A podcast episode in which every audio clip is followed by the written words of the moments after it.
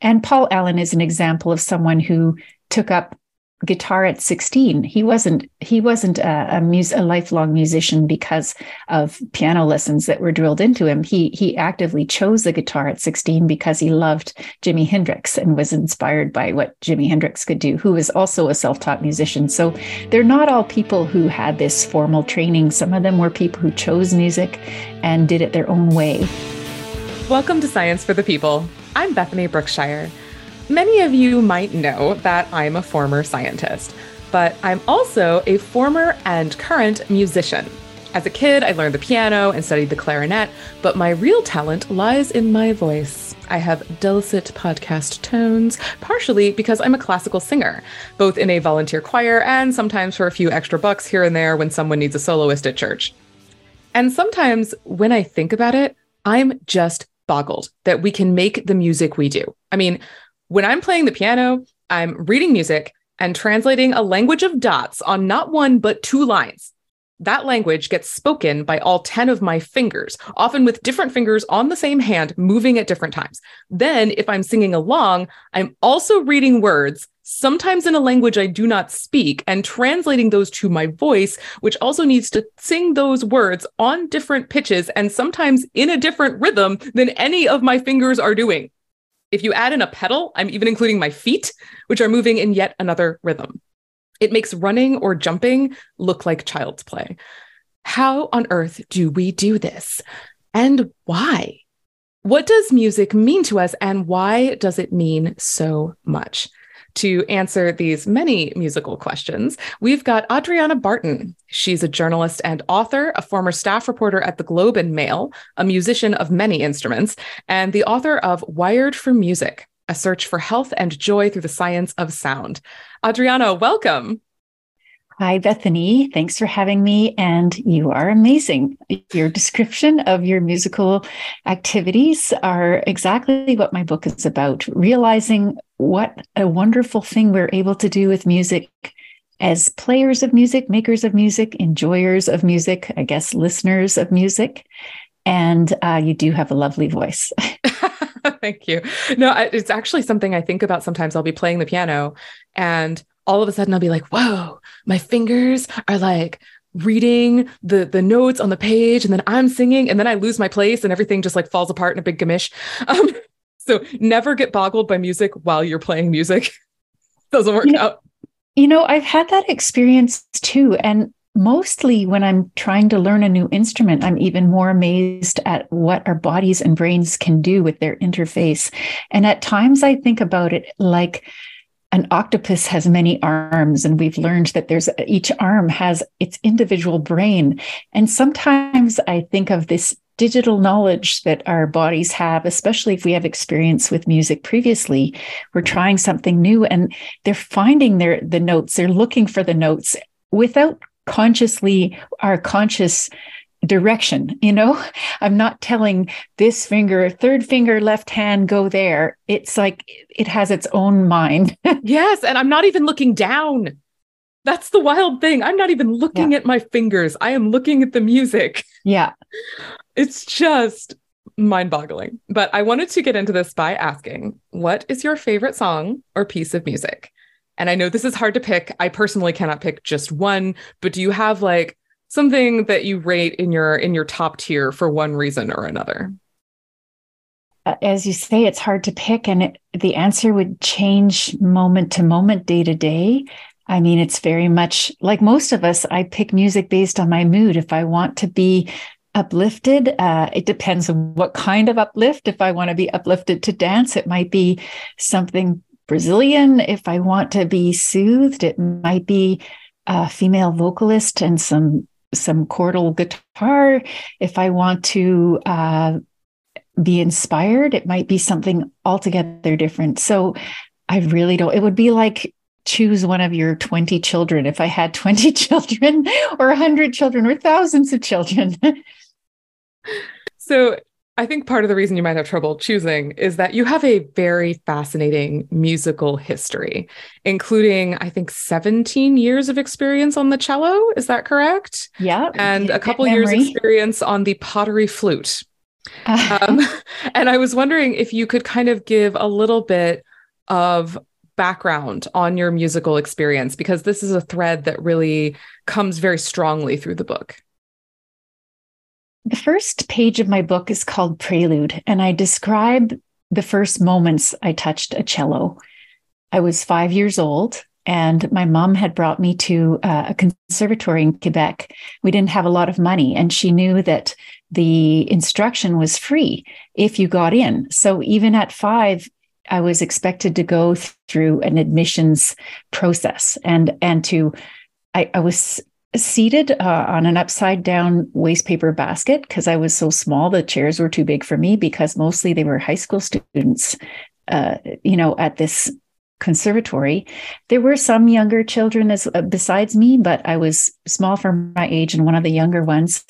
And there was this panel of adults looking at me as I touched this instrument, and it was a cello, and it was probably. Uh, you know, a small size cello, uh, a half size cello, or even a quarter size cello made of plywood because they had these loaner models. And it was thrust into my hands and and I made the screechy sounds that someone does when they first try an instrument but I was really shocked by the feeling of vibrations all around me and all through my body and in this first page of the book I describe what that was like. And it, it, it some people will think well how could you remember that? You were 5 I remembered. It was it was a visceral wondrous feeling. And so in a way, I'm being a bit coy in the book because I talk about that as my first experience of music. But as you see in my history, um, that I had to kind of really reflect on and dig down into all of the personal parts of my book are, I, I sort of approached them as I did journalist in the rest of the book. I, I looked through archival uh, newspaper clippings and journal entries and uh, things. I interviewed my mother about things that had happened, interviewed people she knew from that time. And what I learned was that when I was a, a year old, mom came out to Vancouver. My father had died, and she was uh, she had wanderlust. She was kind of a bohemian hippie type, and she had a baby, me, and my toddler sister, and she hitchhiked from Ottawa to Vancouver and uh, fell in with this kind of spontaneous music group crowd, and and they were. Um, she had a series of of uh, lovers in the crowd, and one of them was a musician from Berkeley. And they had started, they had obtained a, a Canada Council grant to to produce spontaneous music workshops for children with special needs. And this was pretty innovative in 1970 71 72 and so they were going into centers for kids with down syndrome and autism and things like that. And and uh, inviting these children to make music make music from their heart. They would sort of start out something on a drum or a clarinet and invite children to bang on metal car parts and play with rattles and gongs and all kinds of things. And if you if you search, you can find online uh, grainy black and white documentary films of of these happenings. Um, and my mom said I I would have been taken to every single one that she was part of because this was her world at the time. That's what she was doing uh, with these these men in her life, these musician men, and there were some women involved in the group too. And so that actually would have been my first experience of music, being immersed in these very free flowing, uh, participatory, spontaneous, shimmering masses of sound where everyone was invited to be part of it. I have to say, reading your book is kind of a, a combination of science book but also some somewhat a um, combination of science book and I would say musical memoir. Um, but I, it also made me really want to. I would read your mom's memoir. I would read her memoir in five seconds. I bet it's fascinating. yes, I only gave you glimpses, but she is a remarkable person, and uh, many people told me she was the star of my book, and I'm absolutely okay with that. Um, but in addition to your musical experience, both kind of um, free flowing, but also instructional, you are also a journalist.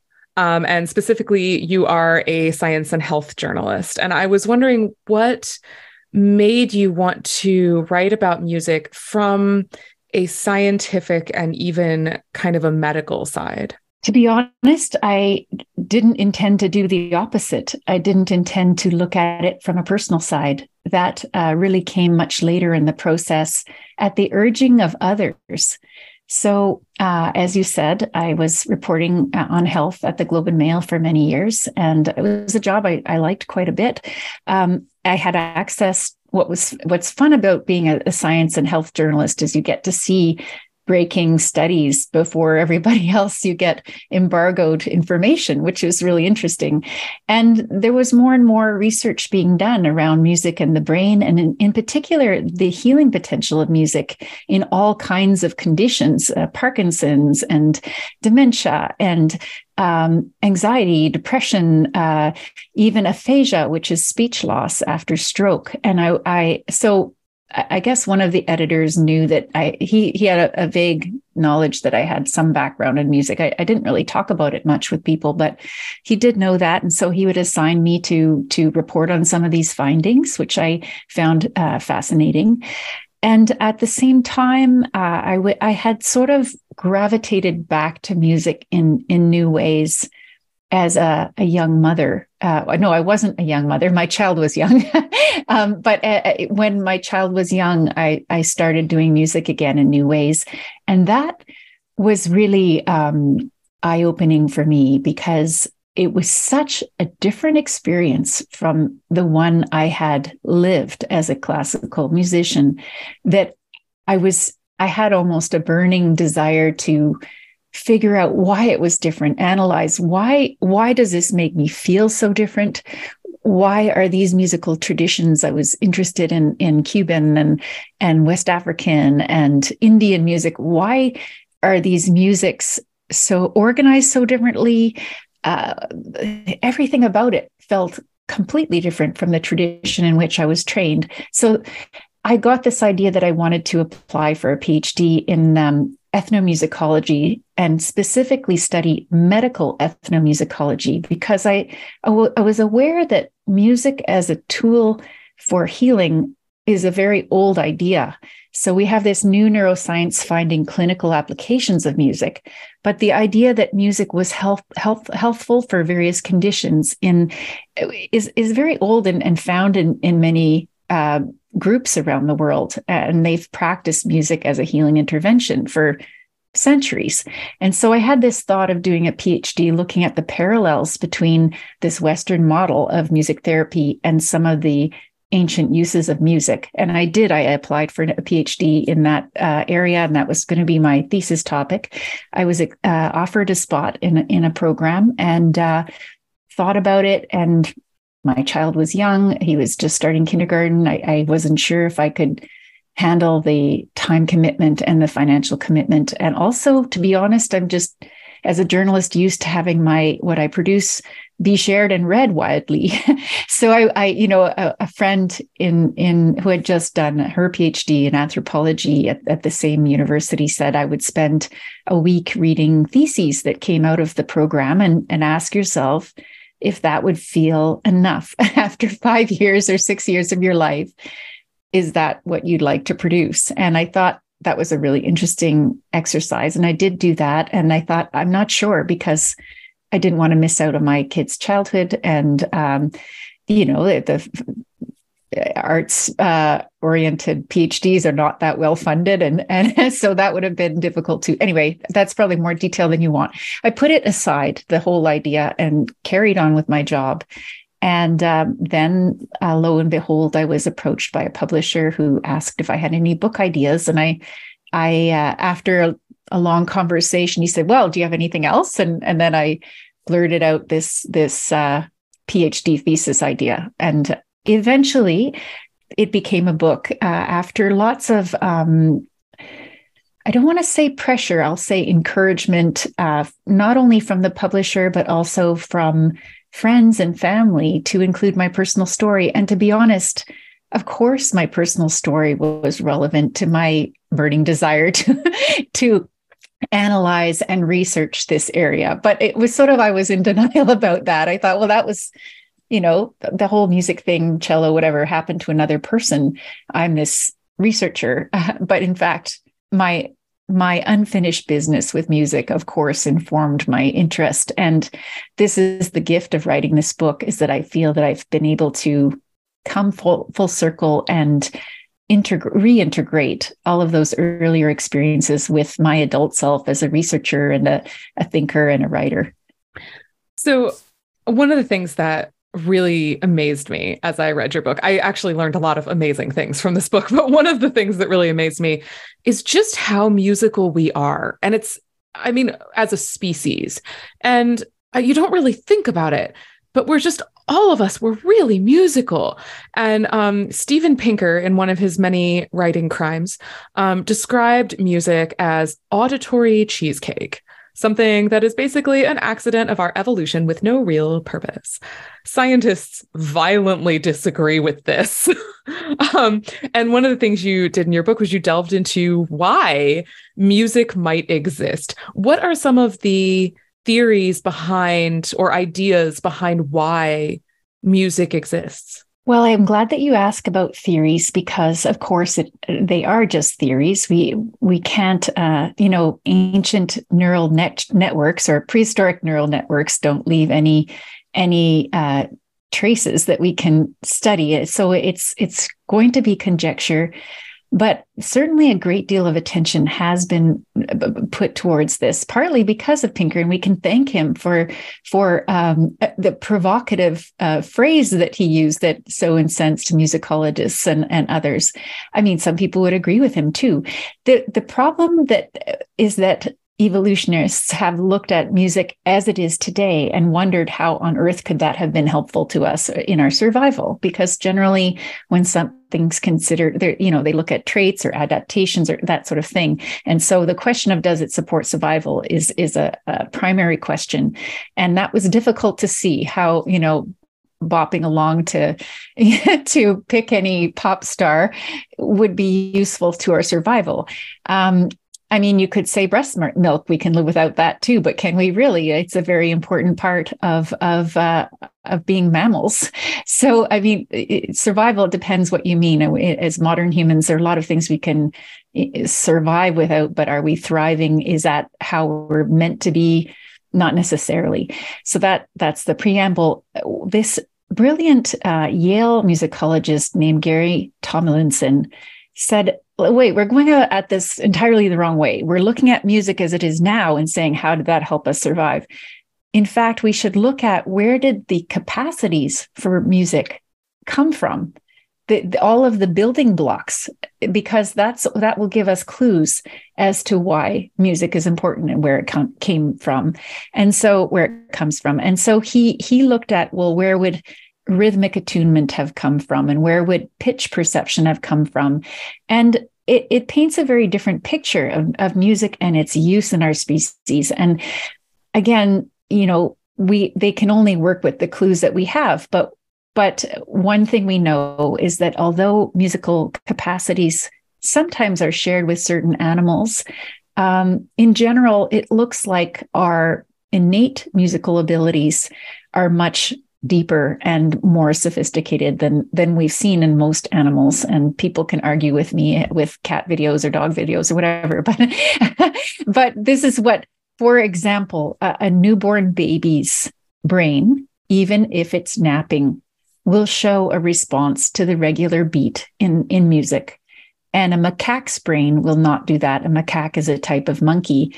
And and you know they put electrodes on a on newborn's baby baby's brain or electrodes on a macaque's brain and the macaque's brain is not showing those responses in the same way. So although both are mammals and both uh, you know we're in the womb hearing a mother's heartbeat the heart mother's heartbeat isn't enough to give us that that perception of regular rhythm. It must have come from something humans did that other primates did not. So, starting from that assumption, what are some of the things that humans did in our evolution that that um, that other monkeys did not? I'll say monkeys loosely. Um, one thing is that we walked upright.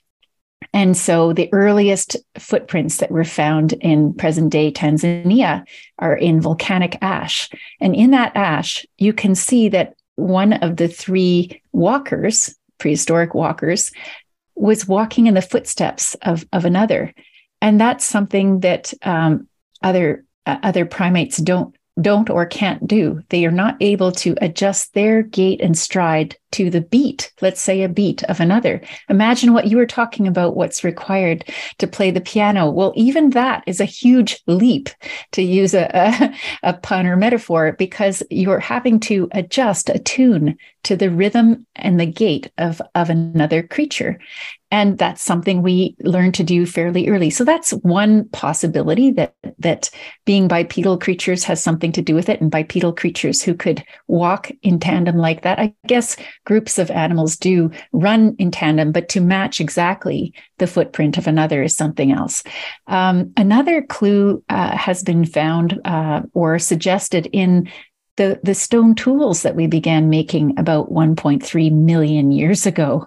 So we we developed, I guess the, the scientific word would be mimesis, um, you know, being able to mirror others. Uh, some one one of our ancestors is is chipping rock against rock to make a tool, and others start to imitate this, and this ability is passed on, and different things are happening because when you're the, the motor action required to chip at the tool is also creating a firing in the brain of all the neural net- networks involved, but you're also hearing the sound at the same time of being being being you know and and then groups are doing this in a coordinated way so like they're coordinated because they're learning from each other how to do this. So there's some thought too that tool making might have been some of the early. I, I joked about it being the original quote rock music, which is a terrible pun, but I couldn't couldn't resist.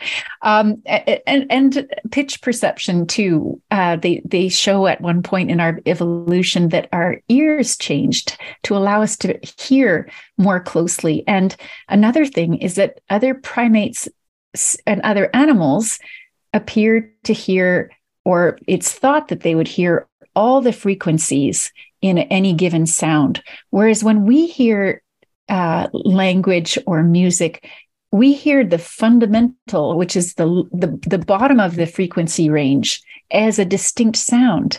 And that's not that's something that involves mental perception. It's not actually what is found in nature because if you measure that on the tools that we have, you'll see all the frequencies involved in a sound, um, in the sine waves and whatnot. But we we hear a distinct pitch, which is again a, an aspect of music perception that happens in the mind that we are wired to do that's yeah. a, there's a lot more to it but that's a bit of a sketch. Yeah it's it's like we we have uh, less range but more focus yes in terms of what we hear. So what i'm trying to say with rhythm and and pitch perception they're both essential for experiencing music and experiencing language but they involve mental capacities that were developed over millennia essentially. And what i found really interesting is um, you know i never really thought about how many of us enjoy music. But so many of us do. In fact, if people do not enjoy music, it's actually considered a neurological condition. It is. And it kind of makes so me wonder rare. actually if Steven Pinker had this rare condition if he referred to music as auditory cheesecake. I believe um, he's known to be a music uh, appreciator, music lover. So I, I wouldn't go that far. And you know, he's a brilliant man. He's he's been right in many areas about many things. And I think he's even qualified his statements about music since that book was written. Uh, that reference was was published. That's too late. Um, I'm holding auditory cheesecake against him forever. just, just because. But I actually wanted to ask, um, you know, if people do not enjoy music, it's considered a neurological condition. But other species do actually enjoy music, interestingly. Um, you know, so there's like Snowball can bop. Snowball's a cockatoo and he can yeah. bop. Um, yeah. But I was also, um, this is really nerdy. So when I was a scientist, I spent a few months working with monkeys, um, rhesus macaques, actually. And you'd have to, someone would draw the short, short straw. I'd have to go in on the weekend to, you know, feed and water and, and you know take care of everyone give them their social time all that kind of thing um, and so one time i was in there and i was bored because you can't really do anything while you're in there. You can just you can only give them their social time and you can feed and clean and all this kind of thing. And so I started singing, um, and the room went silent, complete and total silence. And they're all looking at me, and I'm like, oh no. And I just kept singing and they kept looking. and then I stopped and they, I can't even explain, they applauded. Like they wow. didn't clap. Rhesus monkeys don't clap, but that like it was like there was cheering. And they were like reaching out and touching me. And like they clearly thought this was amazing. Um, for anyone who is curious uh, rhesus macaques enjoy schubert's mass in g. Um, i was curious. I was going to ask you what song. Mass in g.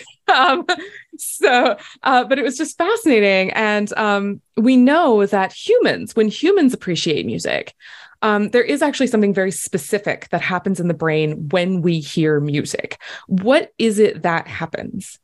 I would say many specific things. So it depends on what uh, areas you're talking about. But for example, uh, we know this from MRI studies um, that when someone goes in an MRI machine and they're listening to music and their brain is being scanned, even if their body is perfectly still or as still as they can make it, the putamen, which no, actually they pronounce it putamen.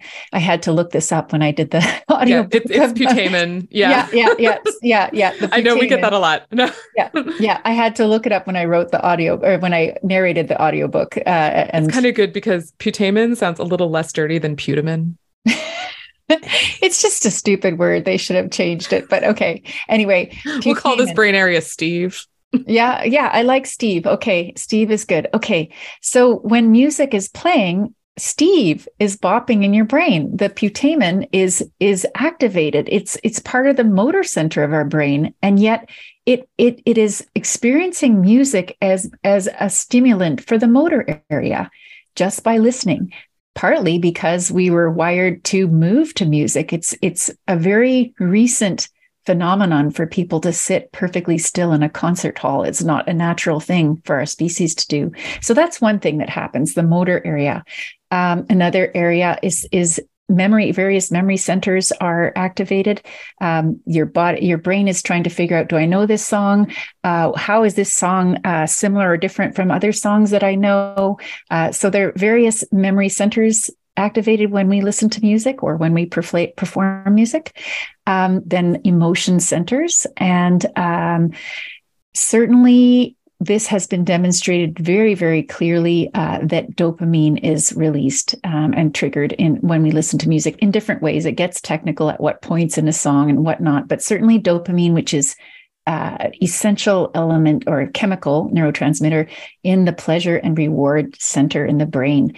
And the pleasure and reward center uh, is extremely important in relation to music because many of the health effects are downstream effects of how music stimulates the pleasure and reward circuitry.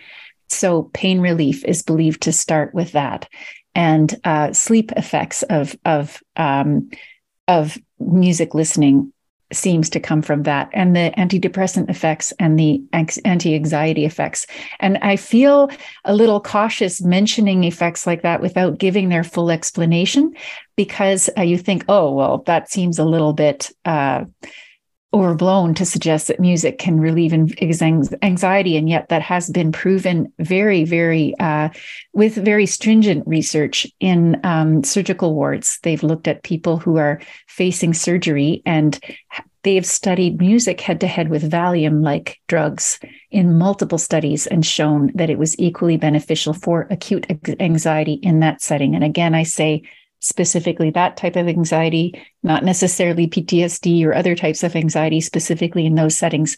Anyway, um, uh, it gets very involved, and so I'm trying to keep my my answers not too long. But and of course, we, when we say like relieve anxiety, we don't mean everyone's anxiety all exactly. the time. Yeah, you know, a single song is not going to snap you out of a panic attack. but you know? certainly in that in that uh, setting, uh, it was as effective as as Valium in not one study, but actually dozens of studies, and then reviewed and validated by the renowned Cochrane group of evidence based medicine. They're medicine researchers, uh, evidence based medicine researchers.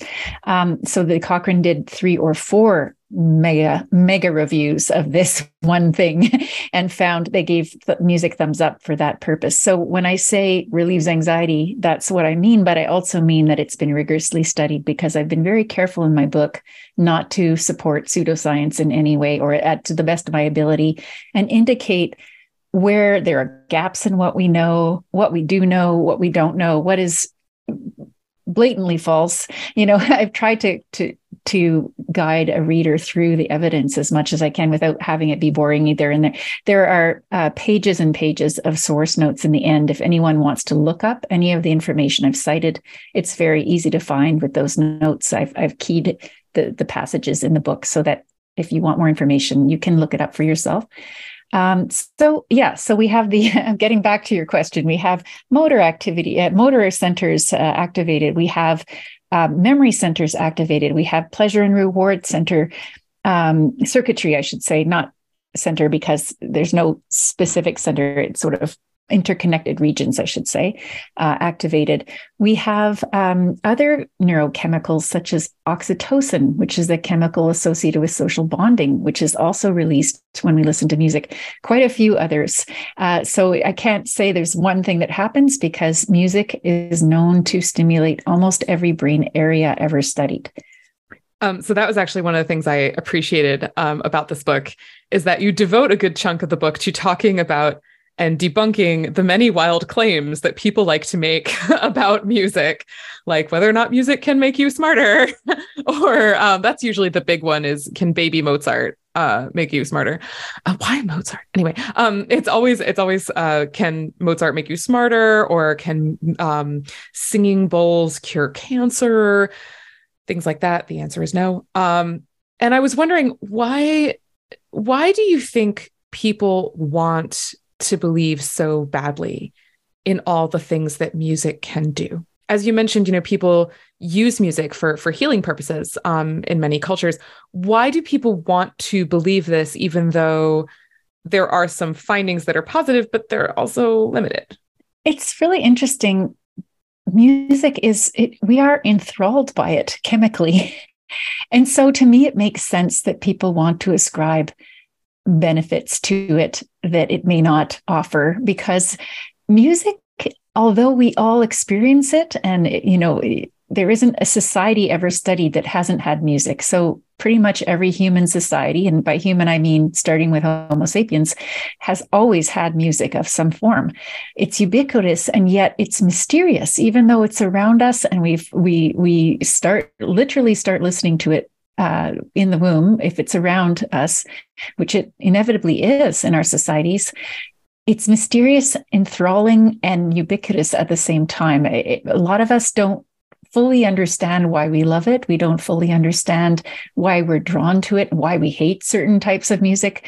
That it, it, I think so. Anything that is mysterious, we're more likely to either dis- disbelieve that it has any benefit or ascribe too many. And what is interesting to me is that the claims about music that are bunk are no more unlikely than the things about music that are true. so, I mean, what I often try and say is that the things that are verified about music are amazing enough that you don't, need to make stuff up because the things that are are valid are already remarkable. Uh, I don't know if that answers your question. No, I think I think that does help. And I so I did want to actually go back and talk about why people thought Mozart could make you smart. I was wondering if you could talk about that study and what it actually showed because it did not show that Mozart could make you smart. So the Mozart effect, I think that probably there there's a lot of elitism in classical music, uh, and so I think the idea that music make made you smarter, particularly Mozart or particularly Western classical music, probably predates the the um, the headline grabbing 1993 study that sort of ushered in the Mozart effect era. And so I think Mozart's those ideas, a child prodigy, so he's extra smart, and therefore yes, exactly smart yeah that that mozart effect idea probably as you say probably started with his remarkable history. And uh, i mean he was a savant. He was he was a, a genius. Uh, there's no question. Um, so i think that that idea was probably around for a couple of centuries before we got that 1993 study in California that showed uh, that after I, I don't have every fact on the tip of my tongue, but I think it was about 10 minutes of listening to uh, a piano, a, a, uh, two pianos uh, playing a sonata, sonata, Köchel. I don't remember which Köchel. Okay. Oh, but it wasn't but, even Mozart. It wasn't oh, even. No, Mozart. no, Köchel is is is the the, the oh. cataloging system for Mozart sonatas. Oh, uh, sorry. Mozart's okay. work. So Didn't any Mozart right. work has a Köchel number because uh, that's a category, a cataloging factor. Um, anyway, it's a cataloging device, shall I say? So I, am just assuming that's well known, but I guess not. I had no idea. okay, uh, so when you see a K dot and then the number, that's a Köchel number uh, that's used as a cataloging number for all of his work. Anyway, so it was Köchel number something something for two pianos sonata, and it was known to be, uh, you know, one of his more advanced pieces or compositions and its complexity.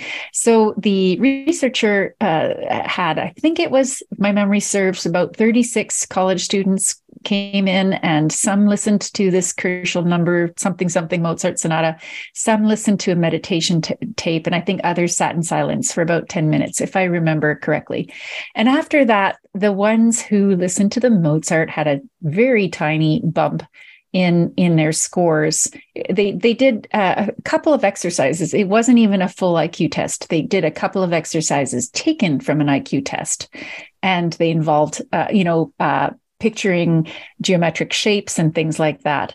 And uh, the ones who listened to the mozart seemed to do slightly better. And he was so ever so slightly better than the other two groups. And uh, uh, the, the effects lasted for minutes literally minutes. The the researcher described this as a pilot study and was fairly relatively circumspect about her results but it was published in the journal nature not even a full study. Like i think it was a couple of pages maybe a letter maybe it was a letter to the journal nature. It wasn't a peer reviewed lengthy fully developed study. It was a pilot uh, pilot results um, and it the media just went wild. And and there it, even the researcher herself the year it was published said it, has gone out of control.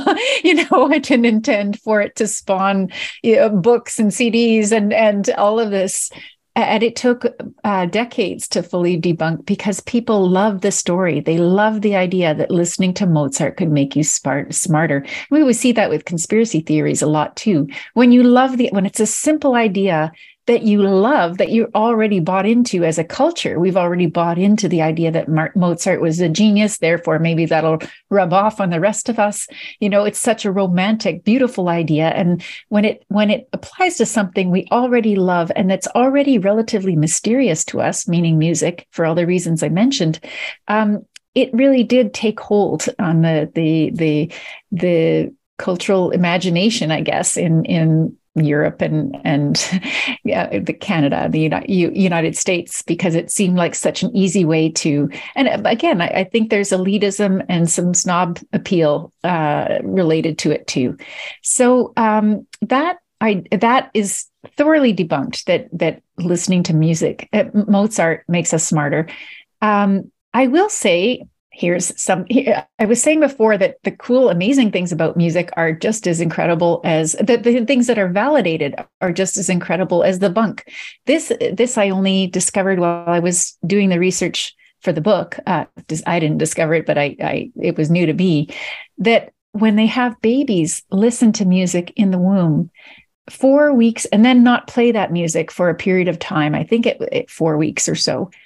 Four weeks after birth they respond in ways to familiar music that they don't to unfamiliar music. They remember the music that you played to them in the, the womb. But which that's not find, the same as making you smarter. They no, remember, but, but it's not. But isn't that incredible that they? Oh do? yeah. So you could play, uh, you know, you could play hip hop to the baby or the jazz or classical, whatever, and you're already starting to create their musical library. And whether they choose to love that music or not may depend on all kinds of factors in their lives, but it will be part of their musical vocabulary, the music that they feel is familiar. And that is so this social um, social aspect of music really does become it become it starts before birth. It starts in the songs that are sung to the unborn baby the songs that are played around the pregnant person. It's it's it's just amazing. That's amazing. So we don't need uh, to to focus on making babies smarter by playing music to them in the womb in this dreary um, you know mechanic, mechanistic way we can think about how we're we're ushering the baby into our musical world before they're born also, if you're going to talk about like music that makes you smarter, they really should have compared it to Schoenberg, who like wrote his music like anyone else would write math. And that way you could compare, like, maybe it was Mozart the Prodigy, or maybe it was Schoenberg, and you have the bonus effect of also making people miserable because they have to listen to Schoenberg.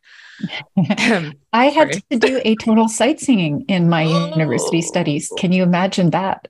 I I have done atonal sight singing in auditions and I am still traumatized. yeah, I hear you. I feel you and I hear you. I didn't get that job. Um, so uh, one of the things that you note in the book is that, you know, it's not just Mozart.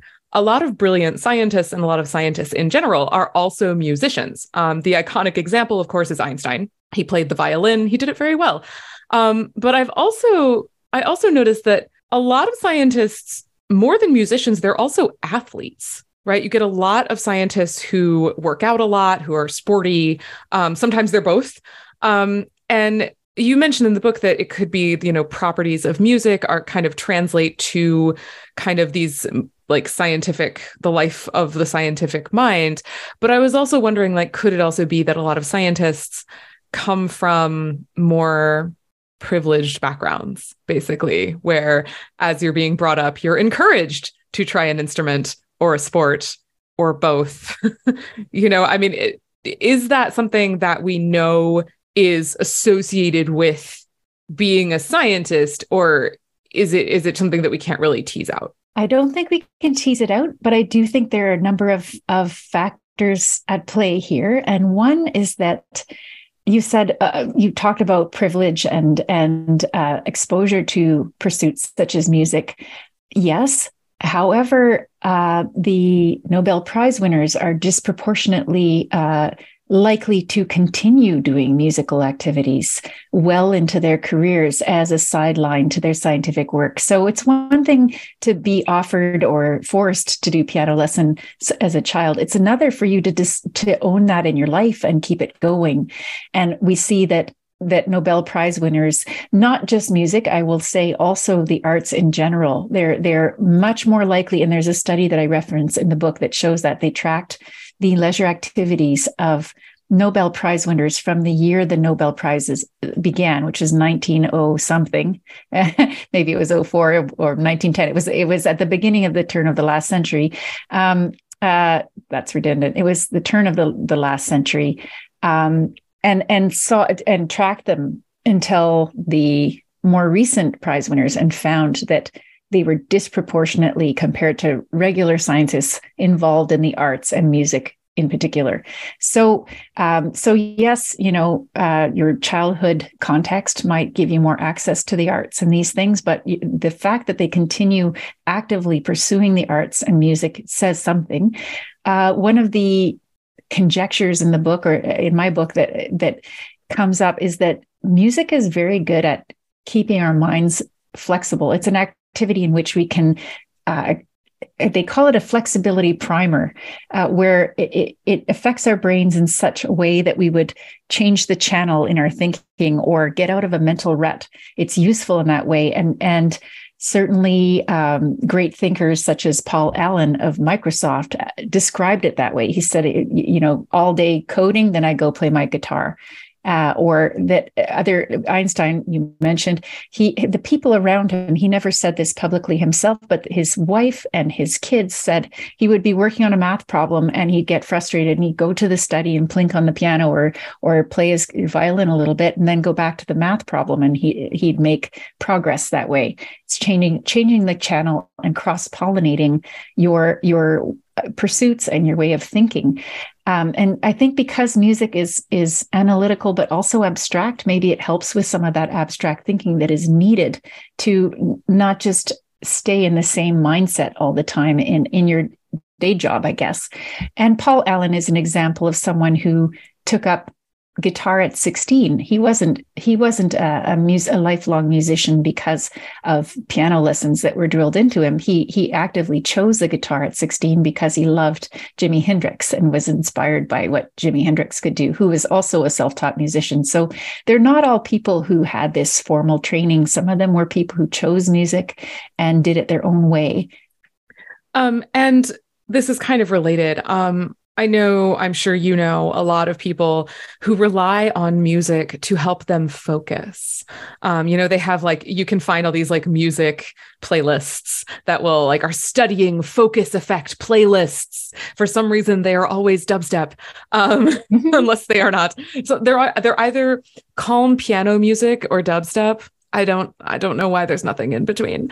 Um, but I was wondering, does music help us focus? I think in answer to that question, first I'd ask, uh, what do we want to focus on?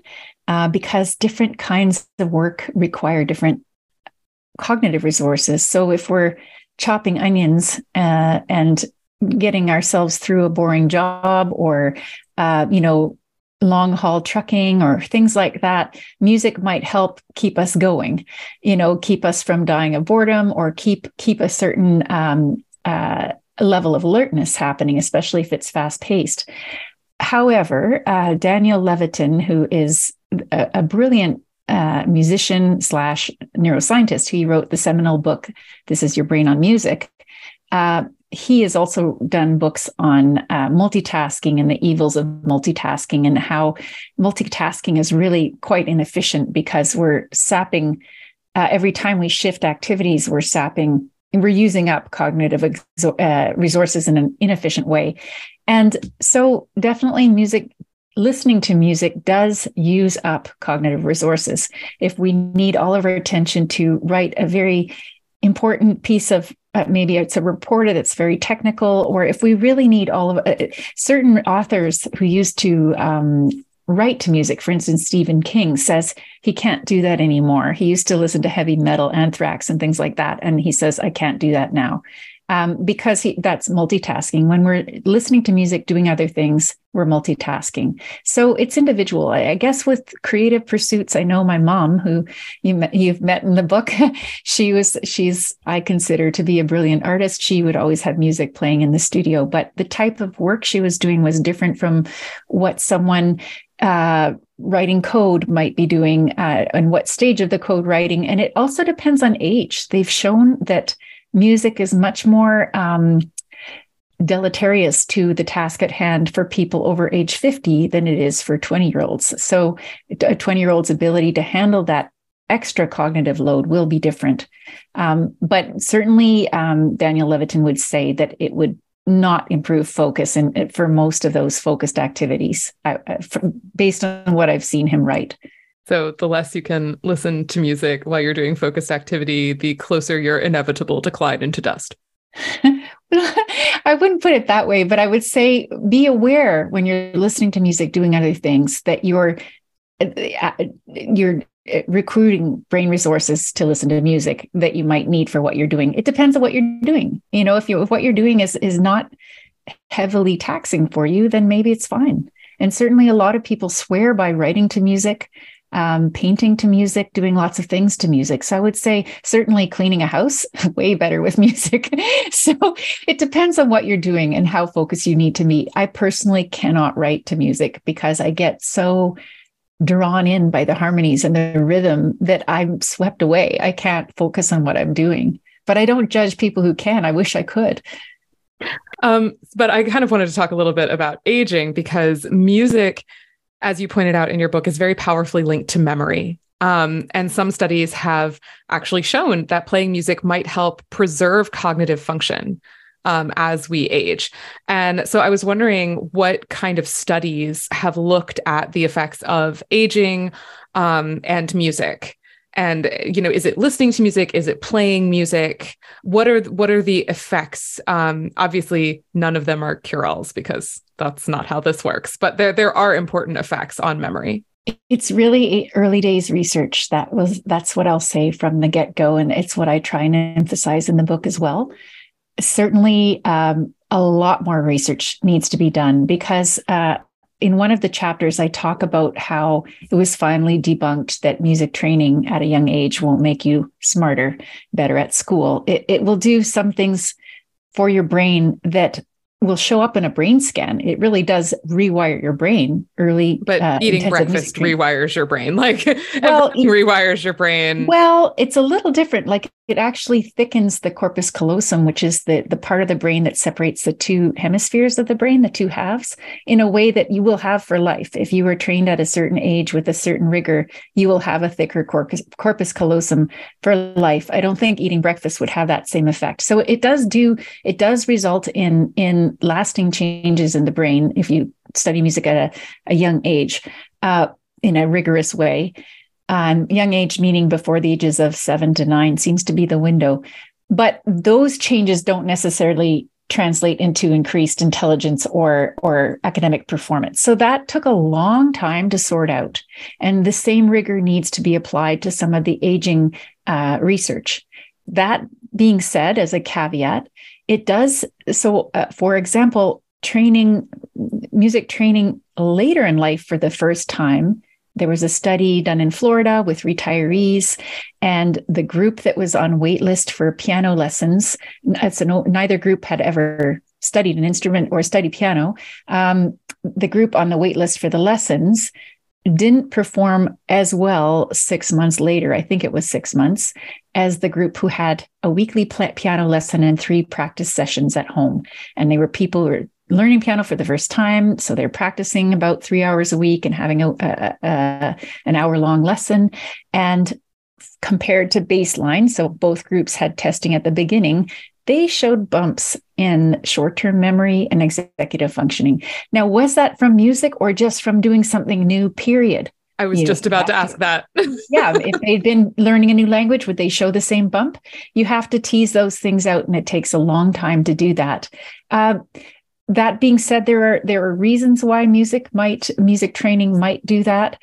Uh, certainly, auditory um, processing seems to be preserved, and people who uh, who did music earlier in life, they don't seem to have the same degree of auditory processing issues later on as people who didn't have the intensive music training. So it does train your audio auditory system, and that's useful because not all deafness later on, or I should say, uh, deafness is too strong a word. Not all hearing problems later in life are simply to do with volume. They're they're having to do with making sense of the salient auditory information.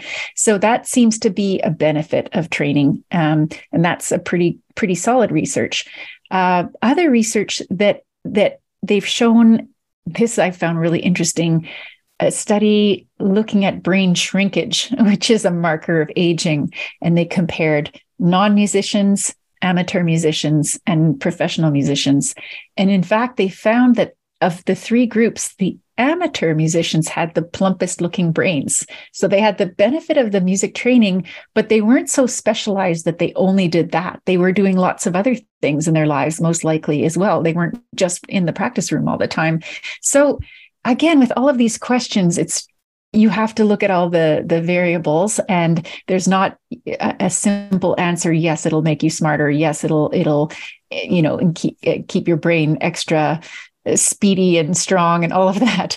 Um, it, it, depends how you do music. Uh, you know if if you do music in a way that's incredibly stressful which is what i did when i was younger you're not going to get the same benefits um, then in dementia area, that's a whole other area. So there is some very new research showing that listening to familiar music uh, regularly seems to improve some short-term me- memory in people but uh, pilot research you know it, it, what's amazing about it though is it's very hard to offer people with dementia anything to improve cognitive decline. And it's possible there's a there's hypothesis that that boost in short-term memory might simply be from the stress reducing effects of listening to familiar music. Because when we're stressed which is and stress and anxiety are very prominent in dementia that causes cognitive drain which so if you can ease stress perhaps you're allowing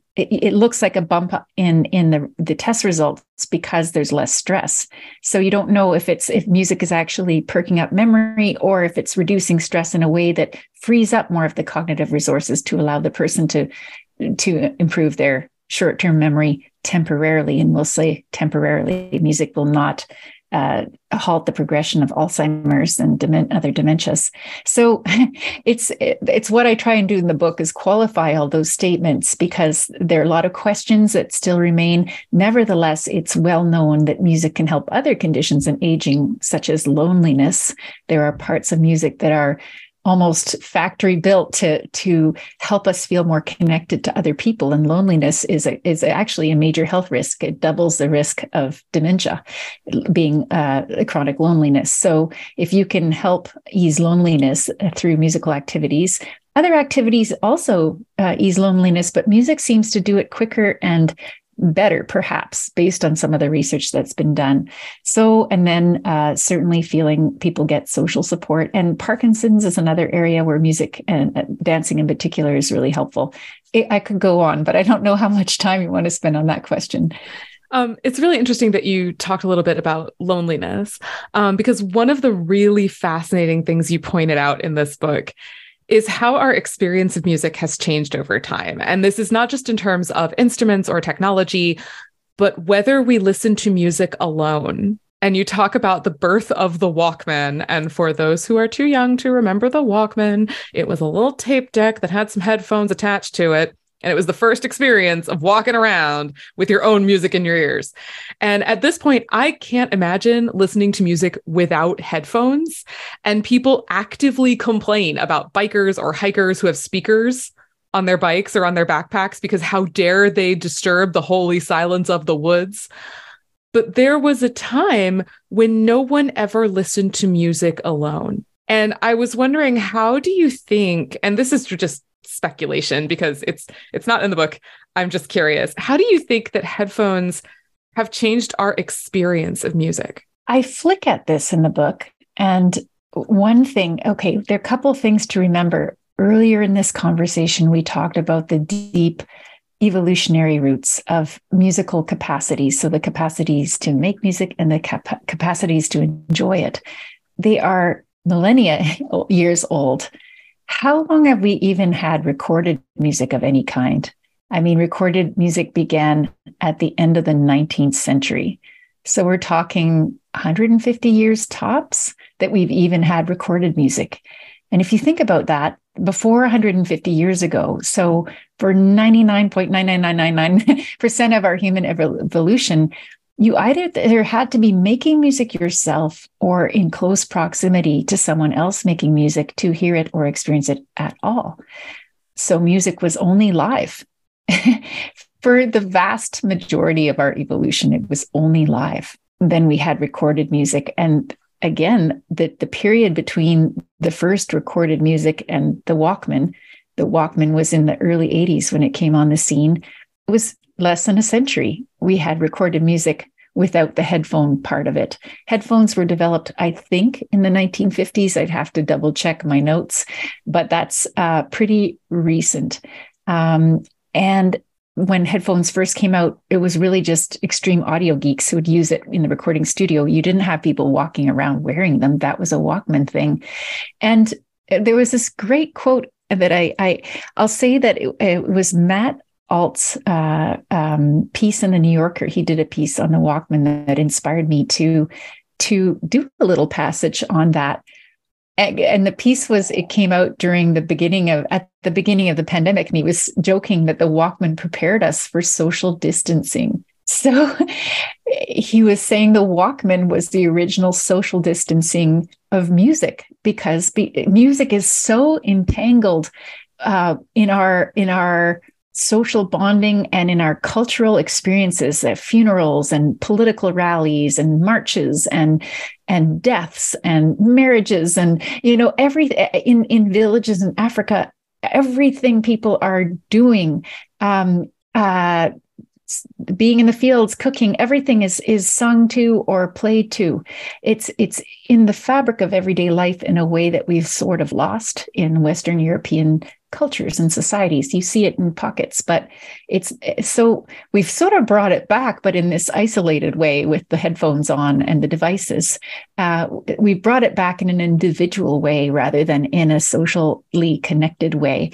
It's not all bad. I mean, we can do things to music that we music was never studied as a as a running aid before the Walkman. I mean, nobody was recuperating in the hospital receiving the benefits of the music unless they had a, you know, the early days of music therapy when they were experimenting with having someone sit at the bedside and playing to someone, you know. Uh, otherwise, they weren't bringing in um, uh, cassette players and that kind of thing into hospitals because it would disturb other patients. So, headphones and earbuds allow people to use music in ways they never did before, but individually. And so that's one aspect. The whole um, sitting on a subway watching people with wires dangling from their ears in their own auditory worlds was not something that happened before the 80s. The other part, though, is even how you hear music is is completely different when it's being played between your ears instead of filling up a room so I, you know, it's it's interesting to do an experiment with a a player if you have speakers and listen to your living room with music filling it, and then listen to the same piece right after with your headphones or your earbuds. You'll hear a different and the different acoustics, and you might experience it in your body differently too. Because when it's filling the room, it's actually moving molecules of air that touch your skin, physically touch your skin. And when it's through earbuds or headphones, you're having the sound go through your cranium. It's it's really different. Um, and one of the things I really appreciate about this book is that not only do you tackle being musical, you tackle being unmusical, not just amusia, but the emotions that are associated with being unmusical, the intense shame that gets attached to whether or not someone is a good singer or can read music. Um, and you note that things like tone deafness or people who think they have no rhythm, that's actually mostly cultural. True tone deafness is very, very rare. Um, and you offer some good examples of kind of the social shaming that takes place very early in life. Um, you know, when kids are told to sing more quietly in class. Um, and I was wondering, or not at all, or not at all. And yeah. I was wondering, why do you think some cultures, um, and in particular, I guess Western cultures, tend to be so draconian with regard to musical talent to the point that people who actually do not sing themselves will rage out at the single mistake someone makes on American Idol. While other groups, like groups that you studied um, in places like Brazil, are much more chill and egalitarian and everyone just makes music all the time why why are some so much more formalized and judgmental about our music I'll start out by saying that I didn't cover people being unmusical, but I covered people feeling unmusical. So having a self concept of being unmusical is very common in our in our uh, uh, mainstream Canadian American society, and it, it's sad because, as you pointed out in in your question, true uh, it, the correct term is amusia, but true tone deafness or amusia is something like 2% of the population. But the people who will say that they're unmusical would be something like 17 to 20, 22%. So we've got almost a fifth of people saying, I don't have a musical bone in my body. And um, some of those people have, have have suffered what I might call musical abuse. They've they've been singled out by teachers at age five as as as having terrible voices when their poor little vocal cords had barely even formed you know like i think musical abilities develop at different rates for different kids just like reading abilities and also um, the family environment has a lot to do with music and whether children feel uh, a permission to participate in music and so that idea of being unmusical can be passed down. So that's happening at an ind- individual level through their early experiences and early messages through families. At a cultural level, um, so we live in a you know a dominantly Christian society still even today, although many people don't identify as Christian anymore. Um, there is a lot of influence of of that that faith in in mainstream Canada, mainstream America, and, and Western Europe.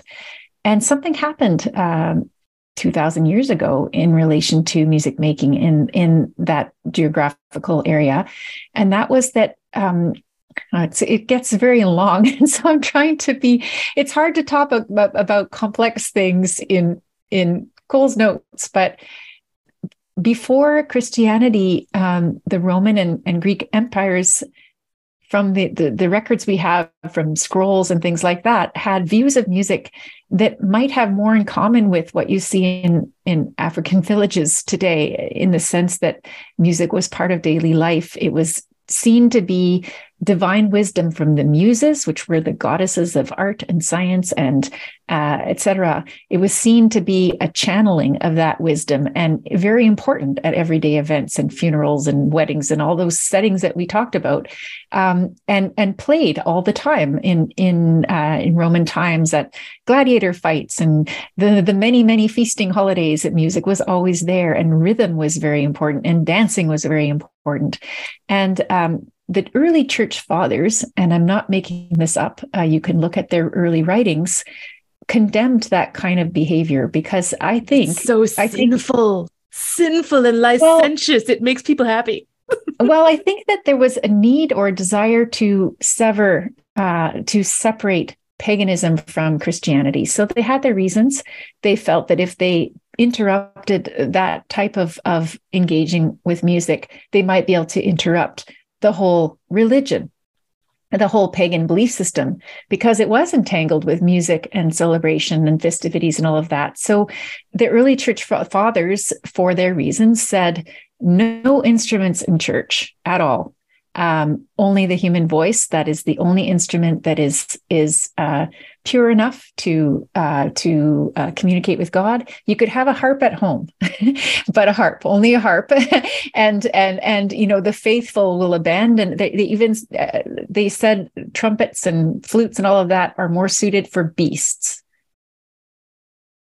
So and even then, pretty- like early church music was also just like aggressively slimmed down. I'm thinking of like monastic chanting where well, it was this, you know, stepwise octave, just like not even almost, octaves at the beginning. Yeah, just aggressively unison. pure. well, it, it has no harmony, it, no harmony and no real rhythm. And it's in unison. It was only sung by men at the beginning. So people find Gregorian chant beautiful and exalted music, and that's fine with me. Shout but out to Hildegard I'm von more, Bingen, who allowed women to participate. Thank you. well, it was the official music of the Roman Catholic Church for a thousand years, and uh, that's okay. But to to look at, I'm more interested in what that says about the times and what that said about people's freedom. Of course, sure, surely there was still you know minstrels and all kinds of musicians. And and i'm sure people still made music at weddings. I'm not saying there was no music in those early christian times but it was deeply frowned upon by by the priests and by the you know in church. And if you go to uh, villages in in Europe, you'll see a church on every corner. you know, so so the the church is watching what you do, and um, a lot of behaviors other that had nothing to do with me. We know that that the, the church had strong um, opinions about every aspect of life, and uh, you could obey them or not obey them to your, you know.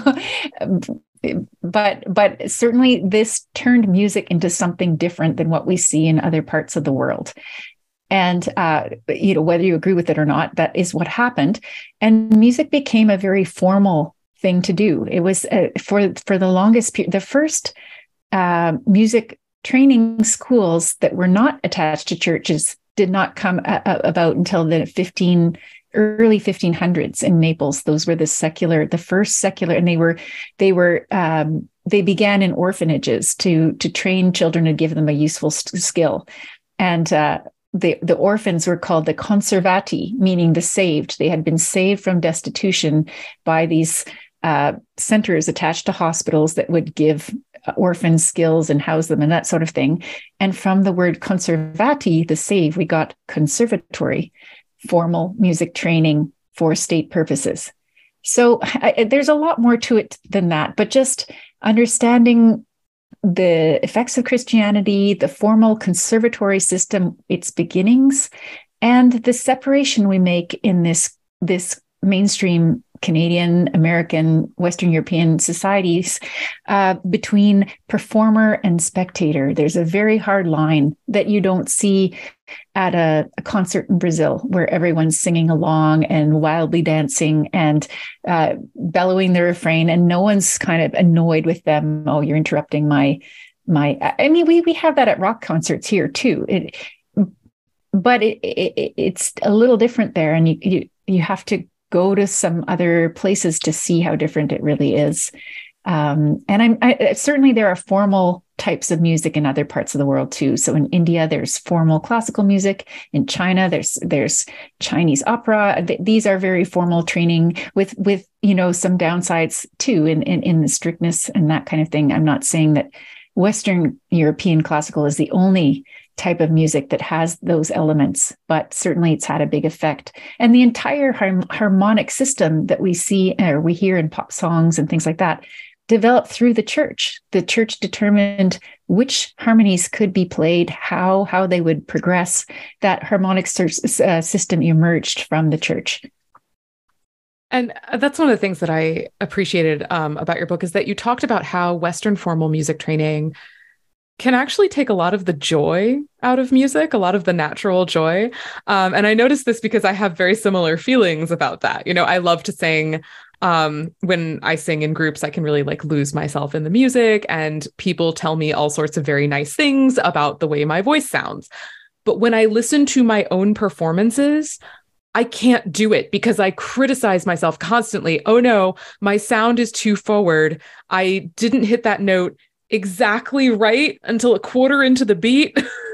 um, you know, there are still one or two horrible performances that can fill me with shame, and it's been 20 years. Um, and so you wrote in the book how your professional cello training gave you both physical pain in the form of tendonitis, and it also robbed you of musical joy. And I was wondering why formal music training has developed this way. Like, is there something is that the only way that we can get virtuoso performers? Are there other methods? I'll give you two uh, uh, answers to that question. And one is that it was just so wonderful to look into some of the neuroscience around these questions for me because I didn't realize how much unfinished business I did have. And I, I was very gratifying to understand things in in a scientific way and also in a historical and personal way. And one thing I'll say is that learning about the pleasure and reward center in the uh, circuitry in the brain that we talked about earlier, dopamine and all those things, and how good that is for us on a mood level and that kind of thing, was neat, but I mean, not surprising. What was interesting, though, was to look at the type of training you're talking about and the type of training I had and to to see uh, that we also have uh, circuitry that primes us for fight, flight, or freeze. And when that circuitry is activated in relation to um, criticism and, and harsh situations, it short circuits the pleasure reward center, or I should say, pleasure reward circuitry, the pleasure reward regions. It short circuits them because we can't be having adrenaline rising in our, our brains and bodies and be chilling out at the same time. So if you think about it, if you're learning in that environment, you are going to be deprived of some of the joy and the benefits of music, which is really sad. I'm not going to say I never had joy the whole time I was. I, obviously, I did. I wouldn't have continued that long, but but not in the way that I wish I could have. So that's the first part of the the answer is that um, there's actually something happening in the brain when you're having the wrong type of training that impedes the benefits of music, some of the benefits of music. The other part of your question was Is there another way? Um, can we get form the benefits of formal training without those negative effects? And I'll say that a lot of um, efforts have been made to improve and change music pedagogy. And um, in the book, I talk about some of the different systems that have been developed, Kodály and Um, music for one chil- uh, young children is another system.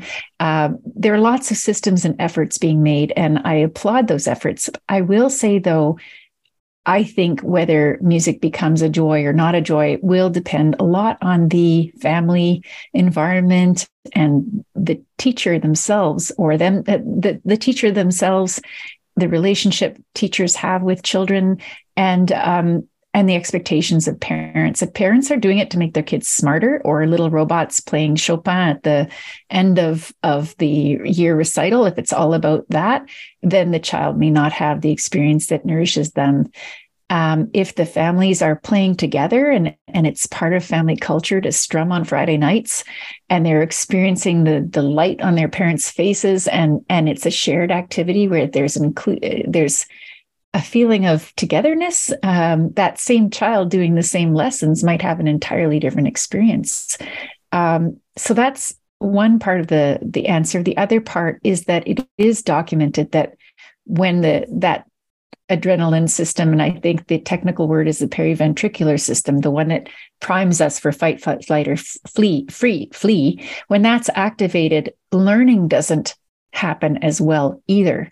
So it doesn't even serve the learning to train children that way. And certainly um, rote rote exercises. If if you're not practicing the passage with the right technique, you're going to ingrain the wrong technique. It doesn't matter how many hours a day your child is practicing. So we should be borrowing techniques from athletes who do a lot of visualization in their feats.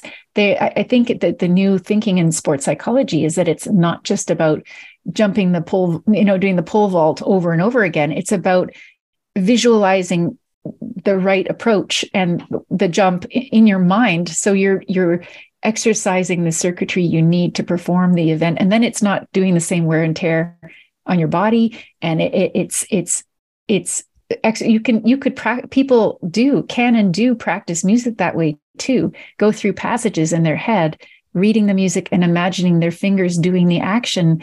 And it might do more good. You probably need both. You need the physical action too, but it might do a lot more good than um, than having kids play the same passage, zoning out with poor technique and a cramped shoulder. you know, the kid's going to get an injury, hate it, and perform it they'll practice playing it wrong too so there there are lots of ways we can improve how we learn uh, formal music. Well, Adriana, thank you so much for coming on and sharing everything that you've learned with both your scientific and your musical mind. I really appreciate your interest in the topic because, as you can see, it's dear to my heart. If you'd like to learn more about Adriana Barton and her book, Wired for Music A Search for Health and Joy Through the Science of Sound, we've posted links at scienceforthepeople.ca. If you like the sweet, sweet sounds of this podcast, please do subscribe and maybe leave us a nice comment or Apple Podcast review. We'd love to hear from you. If you're interested in supporting the show, we also have a link to our Patreon page where you can support us with a one time or recurring donation. Thank you for listening, and we'll see you next time on Science for the People. Science for the People is listener supported. You can find us on Patreon, where you can support us with monthly donations in any amount. Your support keeps us afloat and able to keep making great new episodes, and we thank you for it. The show is produced by Rachelle Saunders and edited by Ryan Bromsgrove. We get help with special projects from K.O. Myers. Our theme song was written and recorded by Fractal Pattern and its title is Binary Consequence.